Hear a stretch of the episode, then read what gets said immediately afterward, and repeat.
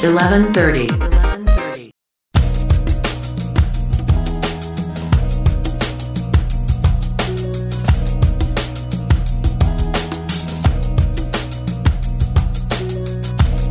皆さんこんばんは。シンガーソングライターの小沢千尋です。沢です。さあ前回の1113ははい。小樽市銭箱の銭箱ベースさんからの公開収録の模様をお届けしました。あー楽しかった。ねえもう本当改めて来てくれた皆さん、本当にありがとうございました。ありがとうございます。よかったねあの日ね。そうなんですよ、うん。あの日前日ぐらいまで降水確率がうん、670%とか出てたにもかかわらず、うん。イベント最中は雨が一粒も降らず。ねえびっくりした。な？んならその日のうんうん。午前中まで結構な土砂降りだったんだよね。そうだ。始まる準備の前はめっちゃ降ってましたもんね、そう。ねでライブ中は降らずしかもさライブ終わってからさポツポツ降ってきたんだよね。そうでちなみに、千尋さんも私も晴れ女らしい。おちょっと晴れ女という情報が。2人のね。パワーで。パワーが。いや来てくれたね。皆さんもどうもありがとうございます。本当にありがとうございました。あのぜひねこのポッドキャストならではって感じだと思うんだけどその回何回でも聞いていただけるので確かに。ねその公開収録の模様からこう銭箱のいい空気感みたいなのを感じてもらえたら嬉しいなと思うんですけど、今日はまたまたリモートではなくエアジーのスタジオで収録したものをお届けしていきたいと思っています。楽しみです。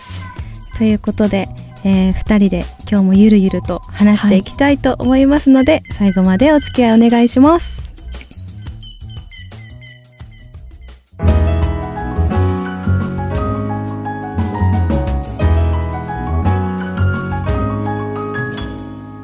季節はすっかり秋ですねですね。いやもう、さわちゃんの今、なんか、ナレーションか何か始まるかなと思った。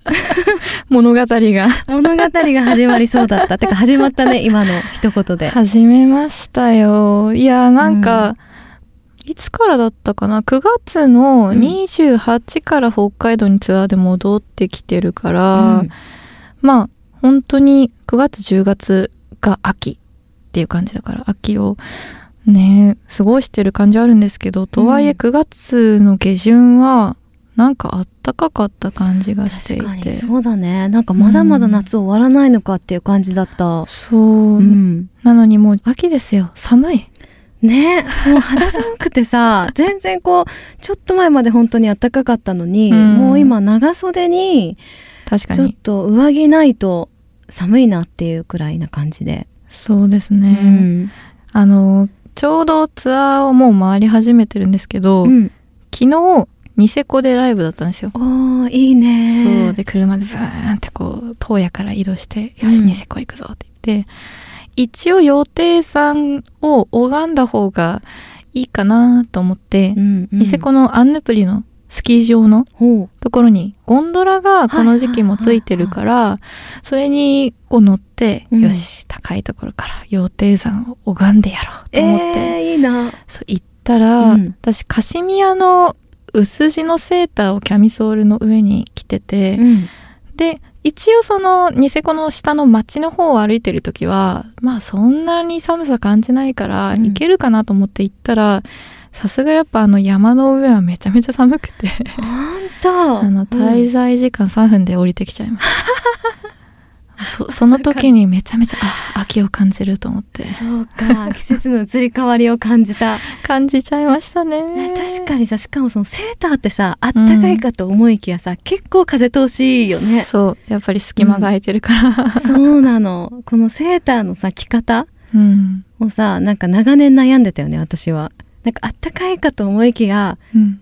なんか北海道寒いじゃんみたいな感じでこうキャミソールじゃなくてうんうん。こう中になんていうの長袖のなんかシャツとかを入れたりとか、うん。確かに最近だとシアーシャツとかがすごい流行ってるから、ねそういうのもありますよね。ねちょっと話脱線しちゃったけど。そうその時に秋を感じましたよ。本当えどうだった？景色はその。景色はうんうん。めちゃめちゃ最高でした。えどんな感じ？秋を感じた？景色的には。感じましたね、うん。あの畑とかもまあ収穫終わってるようなところは茶色っぽくなってるから、えー。なんかそのなんだろうな色彩の感じも秋っぽかったしその日めっちゃ晴れてたわけではないんだけど、うん雲がバーっとこう街の上にかかってるのに隙間から太陽の光がふわーってカーテンみたいに差してて。雲の隙間からうん。こう降り注ぐ太陽ってさはい。エンジェルステアって言うんだっけあ名前。そうなんだ。初めて聞いた。なんか言うらしくってでしかもなんかさわちゃん今日ミラクルめっちゃ怒ってたんだよね。そうそうそう。え？もしかしてニセコの神様のおかげなのかな？あそうじゃない？そう何が起きたかというと、うん。まあ、ニセコでライブ終わって一泊してで今日まあねこの収録があったからよしうん。札幌に帰るぞと運転して、ちょうど南区を通ってたんで南区にすごく大好きなパキスタンカレーのお店があるから、うん。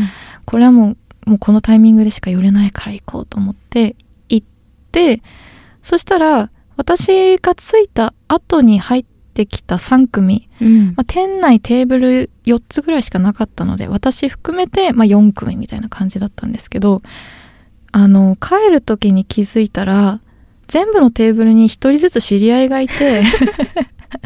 そんなミラクルある、そう、うん。でそのうちあの2組は、うん。まあ、店内に入ってくるときに顔をパッて見たから、あ、知ってる大学の先輩だとか、あ、ミュージシャンの誰々だとかっていうのが分かってたから、よし、うん帰るときにちょっと挨拶でもしようかなって思ってて、お会計してるときに、右のトイレから出てきた男性が、あさあちゃん久しぶりって言って、もう不意打ちの知り合いまで現れて。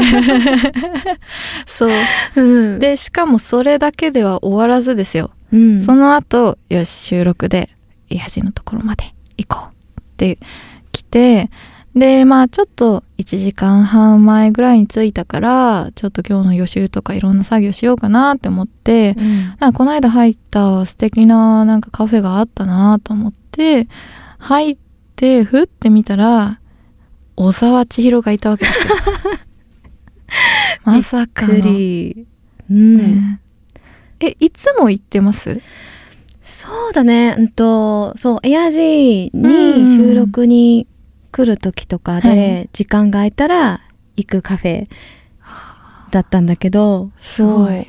私もちょうどこの収録の前にもう一つ収録をさせていただいていて、うんで間にあったのでカフェに行ってたんだけど、はいはいはい。ねちょっといろいろやってたら髪がブルーの 綺麗な女性が入ってきて「さわちゃん」でもさわちゃんがすごいびっくりした顔してたのその時なんかたかも。でなんか普通にただ会った感じじゃない、うんうんうんうんびっくりした感じがあってで話を聞いたらねどこに行っても知り合いに会う一日だったっていそうう、何なんですかね。いやでも確かに、うんニセコきっかけかもしれない。うーんなんか、ミラクルパワーいただいたかもしれない。あやっぱり羊蹄山拝んでよかったんじゃない？よかったですね。うんカシミヤの薄いセーター羽織って行ってよかったです。そうだよその3分にこそ意味があったのかもしれない秋のねニセコの神様がいやー、うんなんか、元気出てきました。いいよね。そのテンション感で言うさあちゃんがいいよね。元気出てきました。なさそうな感じが感じが確かに。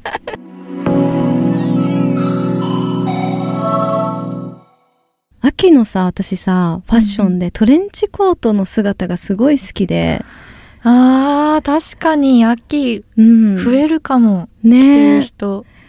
でもさ北海道ってすぐこう、雪が降ってきちゃうからそのトレンチコートを着れる期間ってさ結構短い短いですね。うん。もうその後はすぐこうダウンっぽいものだったりとか、うんうん。もう寒さをしのぐアウターになっちゃうから、春の一瞬と秋ぐらいしかやっぱ着れないのかねでも確かにそうか。そう考えると1年に2回着れるチャンスはあるか。トレンチコチャンスートはうん。あるけどうんでも秋の方が長いんじゃないですか北海道。なんか春まあ一瞬じゃないですか。そうだね。なんかそのしかも秋のトレンチコートがねなんかすごい好きで。あー持ってますか？それがさ、うん。あの以前まで着て着たトレンチコートがあったんだけど、なんかこう買ってきてたんだけどうん。体に合わなくなっていっちゃって、こう新調したいなーって思っててでさトレンチコートといえばさこうバーバリーっていうイメージが私はあって。王道可愛いですね。ね。そうでバーバリーの中でもこうヴィンテージのトレンチコートがいいなと思あってーてなるほど。それは形がちょっと今のとは違う、形も違うのかな。きっとそのデザイナーさんが最近変わったりとかもしてたから、はいはいはい。多分違うと思うんだけど、うん。あとはなんかそのもうなんか一瞬で着こなせてる感が出せるっていうかさ。あー体にもフィットしやすい感じ。そうそうなんかこう歴史史を感じるなんか味のあるコートっていいなと思って、うんうんうんでもそれってさもう本当に一点物じゃん。ですね。ねえ。それに出会いたいなと思ってまだ出会えてなくて。そうなんだ。そう。でもたまたまねそう去年もずっと探してる時に、うん。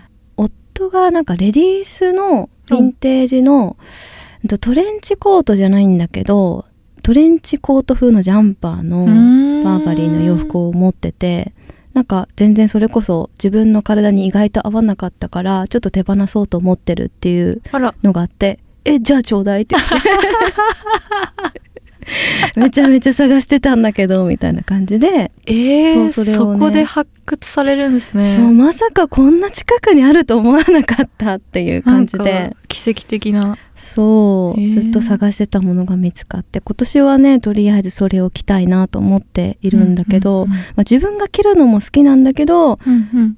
なんかそのトレンチコートでこう街中が彩られていくうん。感じがすごい好きでさ、あーちょっとわかるかも、うん。なんかやっぱお洋服もいろんな色があるじゃないですか、うん。でなんか意外とみんな意識してないようで季節ごとの外の、まあ、空の色とかうんうん。自然の色とか、まあ夏だったらかなりバキッとした自然界の色になるからやっぱり原色っぽいのとか着てる人とか白バーって着てる人とかすごく増えるけどうん。秋のもうめっちゃ自分の想像なんですけど、うん。北大とかのうん。イチョウのこう並んでる街路樹のところとかで、女の子とかがトうん。レンチコート着てて、うん。でイチョウとかがひらひらとかで うわー写真撮りたいってなりますね。ねなんんかさその落ち葉とかさ、うんあとそのイチョウの木がさ、だんだんこう色が変わっていく、うん。赤色に染まっていったりそれがまた茶色っぽくなっていったりとかっていう、うん。その季節の移り変わりがなんともこう切ない感じがして。切ない。ね。なんかその切なさがねこの季節の好きなところ。あーわかるかも、うん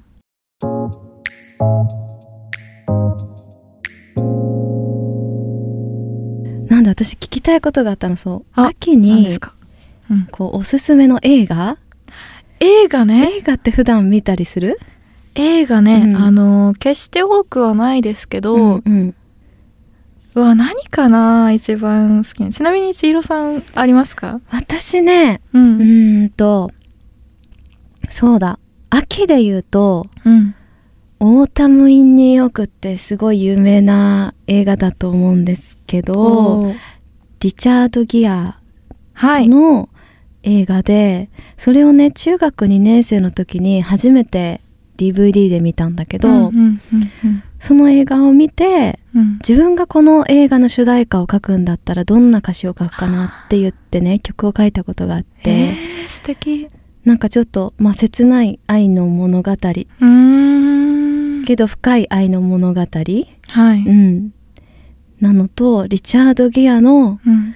なんか渋くて色っぽい感じがその中学2年生の私の心にズキュンときてしまいまして。すごい。そう。あれ、へー。リチャード・ギアといえばあと何でしたっけ？プリティ・ウーマン？そうかも。うん。その後なので、うんプリティ・ウーマンとかもね続けてみたりとかしてハマったんだけど一時期、えー、私見たことなかったからちょっと見てみます、うん。2000年の洋画なんですね。そうなんだ、うん。意外と最近だったかもしれない。っうん。て言っても確かに。23年前だけど。全然最近じゃないかも。すごい最近のように感じちゃう、あーなんか私それで言うと、うん、ロマンス系見ないのかも。あーえどんな感じのを見る？ジャンル。いやいろいろいろ見るんですけど、うん。あの、うん本当に自分が単純にガッて好きで見たいとか何にも考えないやつはうん。サイコスリラーで、はあ。あのいわゆるお化けとか、うん。なんかこう呪いとかそういうファンタジー要素の強いものってよりかはなんかちょっとミステリー系というかはいはいはい。まあなんか犯罪心理だったりとか、そういう系は、あの普通にちょっと好きで一人で楽しむみたいな、そうなんだ。ミステリー系？まあミステリーというか、サイコスリラーの代表作で言うと、まあ羊たちの沈黙とか、うんうんうん。そうそうそうそう。なんだろうな。サイコパスの犯罪者シリアルキラーとかのうん。話とかもよく見るしあと最近見て面白かったのは「ミッドサマー」っていう、うん。ヨーロッパの北欧だったかな？あっちの方のすごい少数民族うん。の文化として今も昔からある風習みたいなのを大学生がちょっと夏休みか何かの課題で調査しにその村に行くみたいな感じなんですけど、うん。そのうん。まあ一応ジャンルホラーになってたんですけど、うん。その映画のすごい面白いなっていうのは夜になることがほとんどなくて、うん。基本がもう太陽さんさんの真っ昼間に白い民族衣装を着てるあのそこの民族の人たちがなんか楽しそうに過ごしてるみたいなところがメインの絵なんですよね。でも逆にそこになんかこうちょっと猟奇的だったりなんか違和感をこうちょっとずつ組み込んでいってどっかのタイミングからもう口をお茶ぐらいのはみたいな感じの、あ。伏線回収的な、はい、全全然なんかこう、女子っぽい映画じゃないんですけど、えー、すごい興味あるんだけど。そうあの、うん。ぜひねあの一人で見るとちょっと怖いかもっていう人もあのぜひ二人とかね友達とかとも、まあ見やすいっちゃ見やすいと思うので見やすい。本当に今んとこ私見やすいかなって ちょっと疑ってるんだけど、そう、うん、そういうジャンルが、うん。あの一個すごく好きなものとしてあるのと、へえあとは、うん。まあ、全然違うもので言うと一番好きな映画が「ショーシャンクの空に」なんですよ。あれもまあヒュ,、まあ、ヒューマンというか、まあ、いろんな人のドラマがあって、まあ、怖いとかではなくなんかこう心臓がキュッてなる部分があったりとか、うん。大丈夫かなって思うところとかがあるんですけどなんかちょっと考えさせられるような頭を使うような感動ものとかも好き、あとはでもな秋にうん。ぴったりだと思うのは、あさっきのニューヨークつながりじゃないですけど、うん。ニューヨーク眺めがいい部屋売りますっていう。へえ何それ？結構ミニシアター系でやってたのかな、へえそなんか聞いたことある。う、うん、タイトルがね、すごい長いんですけど、うん。ニューヨークに住んでるあの熟年夫婦がうん。家を売るか売らないかみたいなところからこう始まっていくんですけど、うん。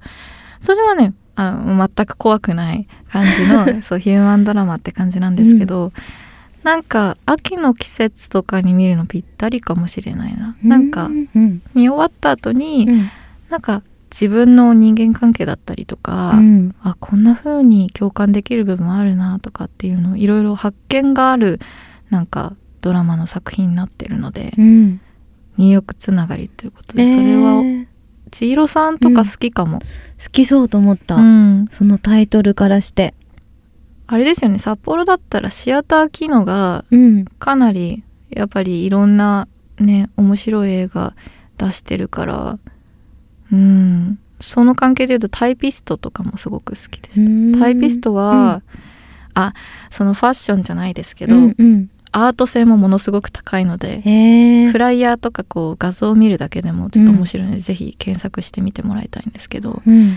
あの女性がこうタイピングっていうのをタイピストとして仕事にするっていうのが今までなかった時代にうん。女性のタイピストが現れるっていうお話で。面白そう。そう。なんでまあ、うん。本当最近だともう女の人も好きな仕事を好きなように選択してこう楽しみながらっていうのがかなりこう世界的にも開かれてるけど、うんまあ、やっぱりいろんな歴史を見ていくとどんな土地でも制限があったりとかっていうのあったと思うんですけどそれをまあ一つタイピストタイピングうん。っていうものをキーワードにちょっと切り取っててうん。ただとにかくもうその衣装とか空間のデザインとか、うん。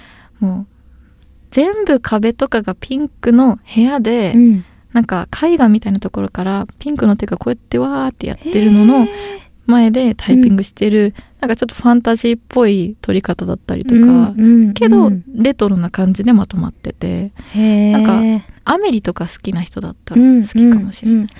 ああいいね。なんかこう、感性が磨かれる映画みたいな、うんうんうん。もうなんでうん。視覚的にもう女性でおしゃれなもの好きだったらうん。それだけでも楽しいし、うん。かつなんかこう女性進出っていうテーマがあるから、なんかハートの部分でも理解できる部分はすごくあるので、あーどうでしょう？めおすすめめっちゃの。いいです。えてか結構出てきたよね さわちゃんのおすすめね。そうまあ、うん。サイコスリラーは多分人によるんであれなんですけどうんうん。そうでもあの、うん。お友達が映画のディレクションディレクターやってるうん子とかがいて、で実際に日本の映画とかをこう作ってるとかって話をよく聞いててでなんかその友達に元気が全く出ない時に、うん。もう何にも仕事もなんかする元気がないからなんかちょっとだけ元気が出る映画を教えてほしいって言って、うんうん。何個か教えてもらって見た時に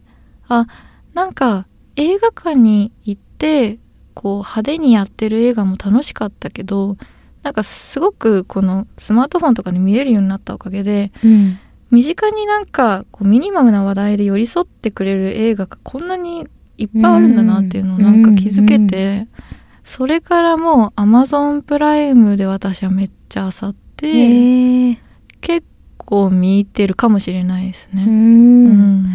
なんかそう考えるとさうん。なんかちょっと話が脱線またしちゃうんだけど なんかそのさ曲の作り方とかもさ、はいはいはい。こうねいろんな人のこう生活スタイルがこう変わっていって、それに寄り添う音楽をって言ってちょっとずつさ、こう変わったりするじゃんやっぱ時代によってね。すね。それと同じでさこう映画の内容とかさうんね寄り添い方とかもきっとこううん変わっているんだろうなって。そうですよねねだからまあなんか秋は文化を楽しむっていうのはありますけど、ぱりその時代時代を切り取っていくというか、うん。まあ、我々もなんかそういう形にする仕事をしてるっていう点ではなんかすごく面白い仕事ですよね。ねえ、うん。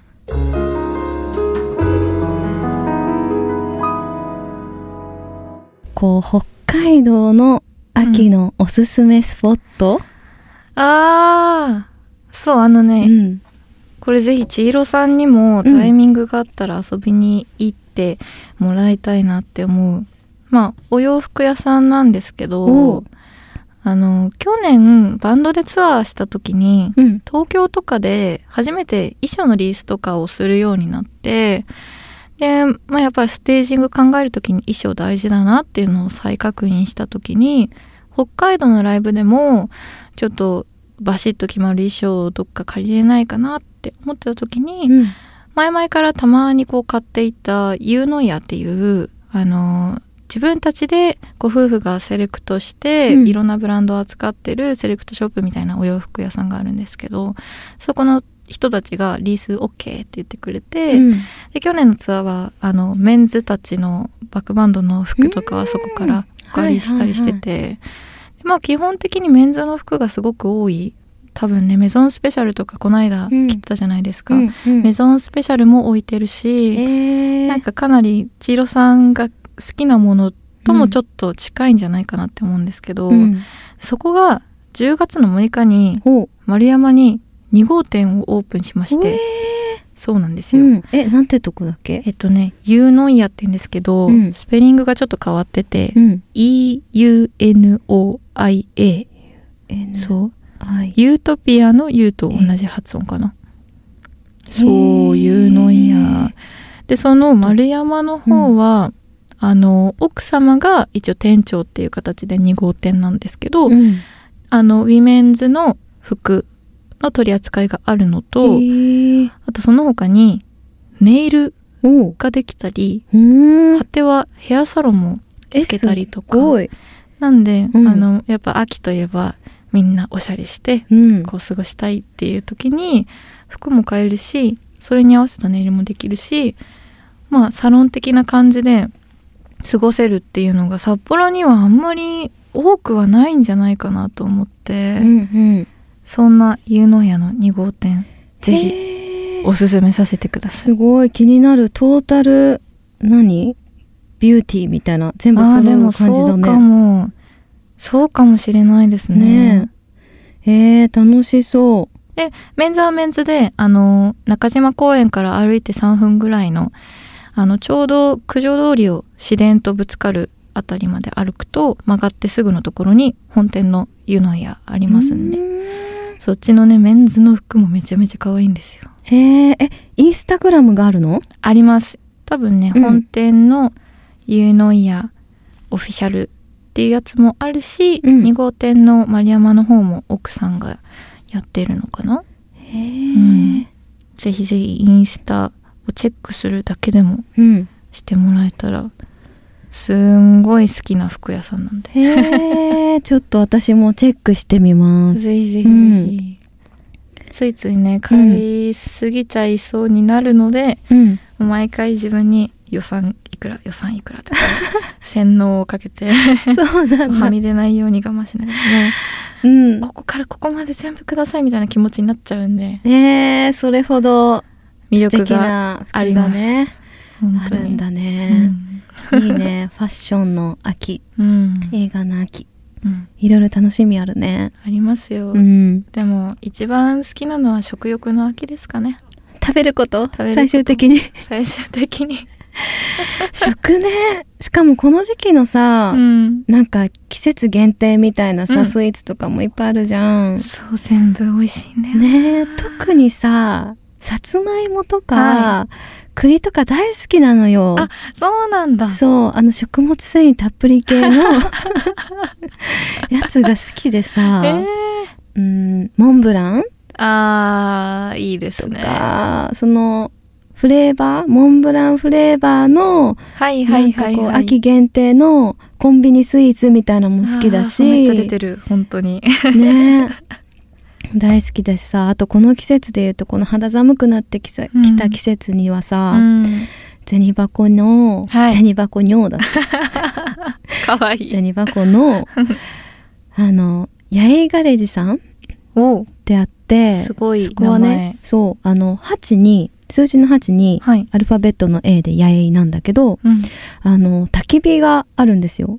焚き火カフェ。焚き火？そう。店内に入るとねもうそのなんていうの？焚き火のいい香りが、えー。こうもうぶわーっと漂ってる感じなんだけど。バーベキューを室内でできるみたいな感じの見た目ってこと？そうあのねあ。真ん中になんていうの？テーブルがあってそこに火があったり、うんうん、うん、へえそう。でそこでマシュマロ焼いたり、あとコーヒーもなんか、焚き火ブレンドみたいなすごい香ばしいえー深みのあるコーヒーが置いてあったりとかするんだけど、はいはいはい。えちょっともう、うん。これはみんなで行くしかないじゃないですか。確かに。なんかやたらとさ銭箱で公開収録をする。1130あ確かに。いいかも。なんか冬バージョンの公開収録どうですかあっていいですね。確かにあの勝手に決まってきてるんだけどどうしよ9 月末とはいえ、うん。前回の公開収録はやっぱ銭箱のロケーションもあって若干夏を感じていたというう。か、うんうん、まあちょっと後半寒かったけど、うん。冬えー、雪積もってこんな室内でみんなで集まれたらいいな。いいよね。ちょっと来年2024年目標としてどうですかね、そうですね。ちょっとパワーをつけてやりたいですね、ねこの八重ガレージさんのさ目の前に山があるんだけど、うんそれがねあの銭箱天狗山っていうの、はいはいはいはい。で天狗山といえば小樽天狗山っていうふうにに。思ってる方が結構多い、うん。だけど実は銭箱にも天狗山ってあって、そこで登山を楽しまれる方とかがいたりあその天狗山をあの登った時に飲むコーヒーみたいなのを八重ガレージさんが出してたりとか。あそういうブレンドで。そう、うん、へえ。するんだけど本当にねあのあったかいなんか北海道ならではの空間、うんうんうんうんだからいいね。わすごい。何かがつながりましたね、そうそう。この間サポートしてくれたカズくんも、はい。ギターサポートね、うんしてくれたカズくんも銭箱ベースでこう公開収録うん。ライブするならなんとなくこうアコースティックギターの音色いいなって思っあ想像があって、ねそうそう、ん。でなんか弾いてくれる方いないかなと思って地下鉄に乗ったら目の前にカズくんが座っていてそのままお願いしたあれじゃないですか？神様のおかげなんですよねあ秋の神様。秋じゃないか。秋がこれから訪れるよっていう神様確かにでも9月ですもんね、ねえ。ああすご。い今日なんかばったり話が確かに、でもなんいか、ね。うん。やっぱり北海道ふるさと帰ってきて、うん。まあなんか誰かに自分で意図的に会いに行くっていうのもまあするようにはしてるんですけど、うん。こう地元で歩いてるだけでやっぱりいろんな人に出くわして「あさわちゃん」とか「さわさん」とかって言われる時がありがたいことに今多いので、うんうんあそれはすごく嬉しいし、うん。まあ秋寒くなるけど、うん。寒いのすごい苦手なんですけど、うん。でもやっぱそういうのがあるからおしゃれして秋こそ外に出た方がいいのかなって今日あ神様に言われた気がします。ーいいね。言ってるよきっと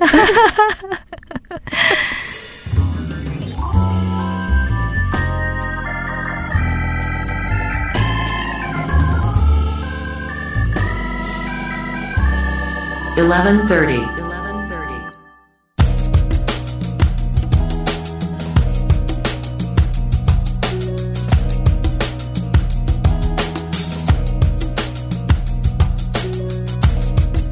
改めまして沢です、小沢千尋です。えー、今回の1130もなんかたくさん喋りましたね。ねえ。なんかいろんなこうさわちゃんのおすすめが聞けて楽しかったいやー私おすすめしすぎてませんか？大丈夫ですか？いやもうかなり秋を楽しめると思う。秋を楽しむもう私は、うん。あと焚き火カフェに行くだけです、そうだね。ちょっと秋のうちにうん。行けたらいいね。いやー行きたいですね、と言いつつ、うん。今日撮ってるのが終わって明日がライブで明後日には函館に移動しちゃうので。えじゃあ北海道、うん。今年年内は？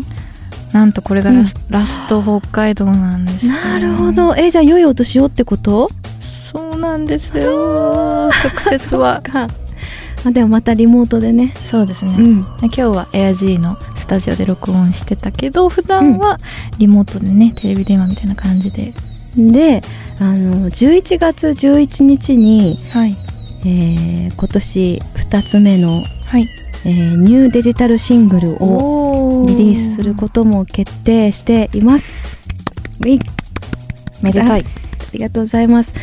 ちょっと今日はその新曲を1130でいち早く皆さんに聴いていただけたらな。なんと。と思っています。素晴らしい。はい。えー私はですね、まあ今あの収録してるタイミングがちょうど北海道から九州までのノーバディズアイランドのツアーが始まった最初の方なんですけど11月の10日までは本当に日本全国ライブで行かせていただきます。で、公開日までに終わってしまってる公演もあるんですけど本当に初めて行く土地もう半分ぐらいあるのかな。であのコロナでライブができなかった時にここうリスナーの人たちとの距離感っていうのがものすごくこう、うん。出た感覚があってお客さんの方もライブを楽しみたくても気軽に行ってはいけないって思うし、アーティストも今やることが得策なんだろうかってすごい葛藤の時期が強くあって、まあ、それが本当に最近ようやくなんか落ち着いてきて、でこのタイミングで旅に出れるっていうのは本当に計画してよかったなと思ってます。なのであのぜひね11月10日の東京ファイナルまでもしねいろんな人と出会えたらなっていうのを今は想像してるんですけどあの来年はですねちょっと上半期はえーまだ発表はしてないんですけどちょっととあるところで修行できるように今計画をしていて本当にねこれ1130アラサー女子のトークみたいなテーマがあるんですけど30代を次迎えていくに向けてあの自分が本当にやりたいこともっと挑戦したいこと何かなっていうのを考えていてちょっとね来年の前半は自分の20代最後の挑戦をしようと思っているのでそれに向けてちょっと年末はねリリースだったりいろんななんかできることをスキルアップして届けられたらなと思っております。あー楽しみだね。楽しみですうね、ん。そしてこのポッドキャスト番組1130ではあの引き続き皆さんからのね声も、えー募集しております、えー夜の11時30分みんなは何をしているかとかあと最近あったこととかねあとおすすめのそれこそものがあったらぜひシェアしてもらえたら嬉しいなとか、思ったり。サイコスリラー好きな方がいたらおすすめがぜひ教えてください。さわちゃんが喜びます。私だけ。はい、ということで私たちに質問とかね相談とかこんなことを話してほしいとかもあればぜひ、えー配信ページの概要欄にアンケートフォームのリンクがあるのでそこからお願いします。お願いしますじゃあ最後に私たちの曲を1曲ずつ続けて聴いてください、えー小沢千尋で11月11日リリースの「ラブ。はい、サワは、えー新しく始めたユニットの Nobody's Island のガールズトークという曲お聴きください。それでは次の配信でまたお会いしましょう。小沢千尋とサワでした。おやすみなさい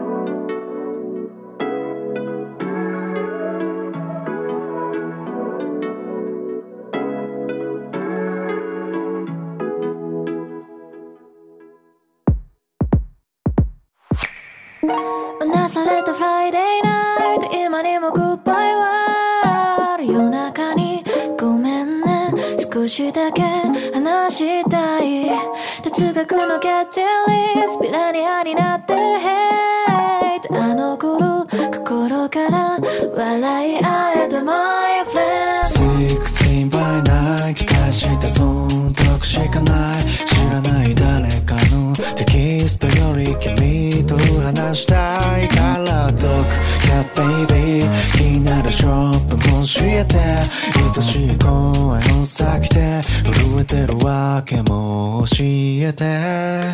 ベルベットの海を進んでウェッティシャツの旗をかけてウーハンフロンディヤフォン天井を越えそそして君がればそれだけでいい。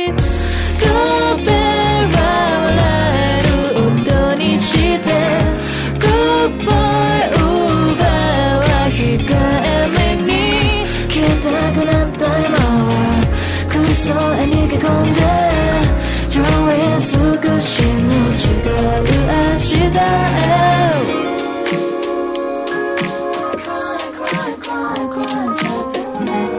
溺れたインスタグラムとした世界は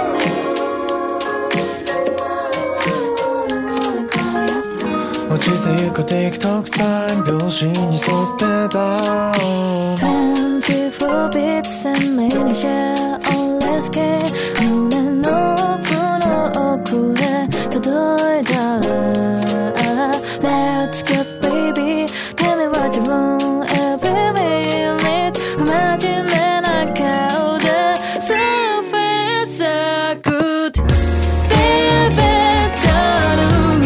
susun